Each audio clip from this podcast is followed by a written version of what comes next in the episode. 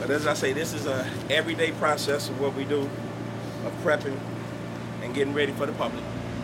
The reason why I started the Cajun Connoisseur is because I did construction for 23 years and I worked for the railroad for the last two and a half years.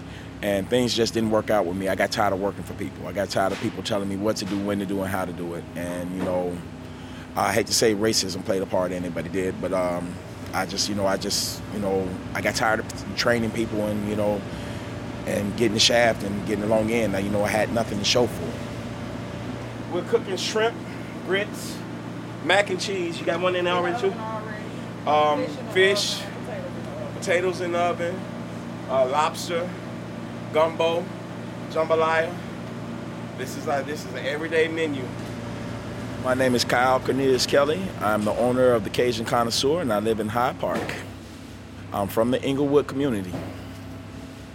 I had to do something that I know that only God could take from me, and one of my God-given talents was cooking, and something that I enjoy doing.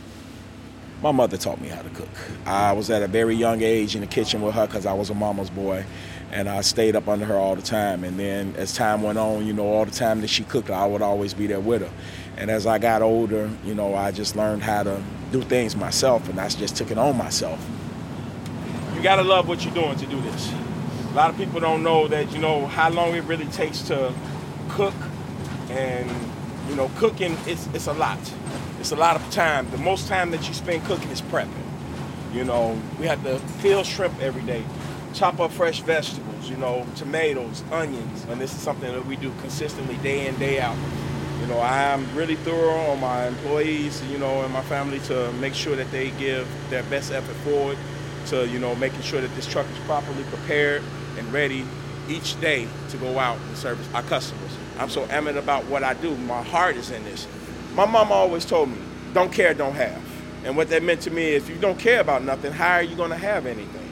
You know, so, you know, I've always cared about what I did. I have gotten a following that is real strong now. And they're just like, where's your restaurant? So it's just a matter of time, you know, before we get that ideal place.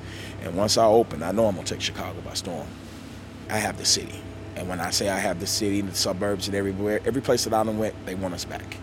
They come far and wide stalking us. And I mean, when I say stalking, I mean, I love it. They return customers. They're like, dude, I need this this time. I need that this time.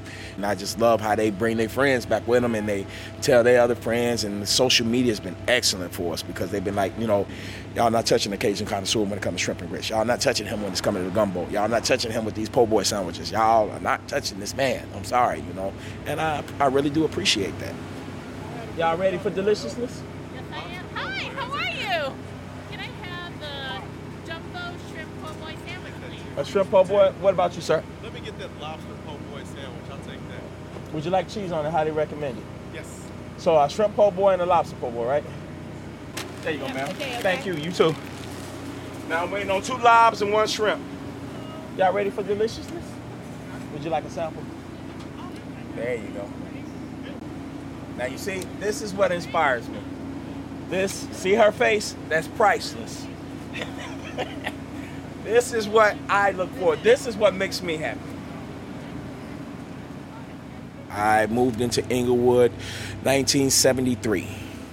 The struggles is, is so real with, you know, for African Americans. We have a deck stacked against us, you know, poverty, police brutality, gang violence, black on black crime. You know, still I know I had a big part in the way the Englewood community is right now. And I'm not proud of it, but you know, still in the same token, it was the cards that I was dealt. And I played the hand that I was dealt. And my thing is is that, you know, everybody deserves a second chance. Point blank period. And you know, I don't care who you are, you deserve a second chance. His name was Timothy DeAndre Agnew Jr. He um, came to work for me and he had just got out of jail. His father and me had, you know, grew up from kindergarten all the way up, and you know, he was like one of my closest friends. And he died in '98. And his auntie and them asked me to, you know, give him a job because he never had a job in his life. He came to work for me. He worked a week and a half with me. And one of the other food truck owners seen him doing something here in this commissary, which was running the water over here at the spigot over here. And was, he was letting it hit the ground, and that's a no-no. The owner brought it to my attention, and then I confronted him on it. And then he didn't like the fact that I confronted him. in front of that other owner because he was like, man, blowing the owner off, you know, like, man, get the hell on, you know, I don't want to hear nothing you say. And then that's where I go back to my saying, don't care, don't have.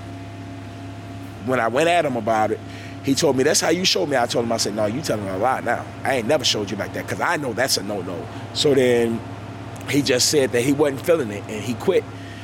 It went a week later, which is his birthday. He got shot and killed over on 67th and uh, Winchester, which is the heart and soul of Englewood. As I say, everybody deserves a chance. This kid I had met, and he asked me, you know, he seen my truck and he asked me for a job, and I told him, give me time. And then when I called him, he told me he was on house arrest. So I told him, I said, no problem, I'll take care of that. I made the phone call, and then he told me he had to go to court. So then I told him what to tell the judge and everything. And if they needed information, just call me, and I give them all the information that they needed and wanted. I'm like, hey, let me help this guy out. Let me show him the straight and narrow, and show him how to walk that path and to go that path. You know what I'm doing right now. I know I have a million dollar company on my hands, and it's just got to be nurtured.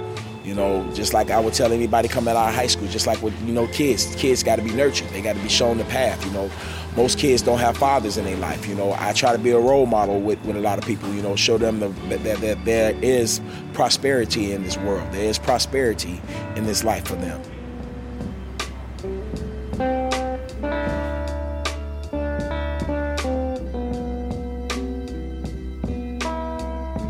You've been listening to a Chirp Radio podcast. This story was produced in collaboration with City Bureau, a Chicago based journalism lab. Reported by Sarah Conway and produced by Dan Epstein. You can learn more about City Bureau at citybureau.org. And you can hear more Chirp Radio podcasts at chirpradio.org slash podcasts. Chirp Radio. Hear what's next.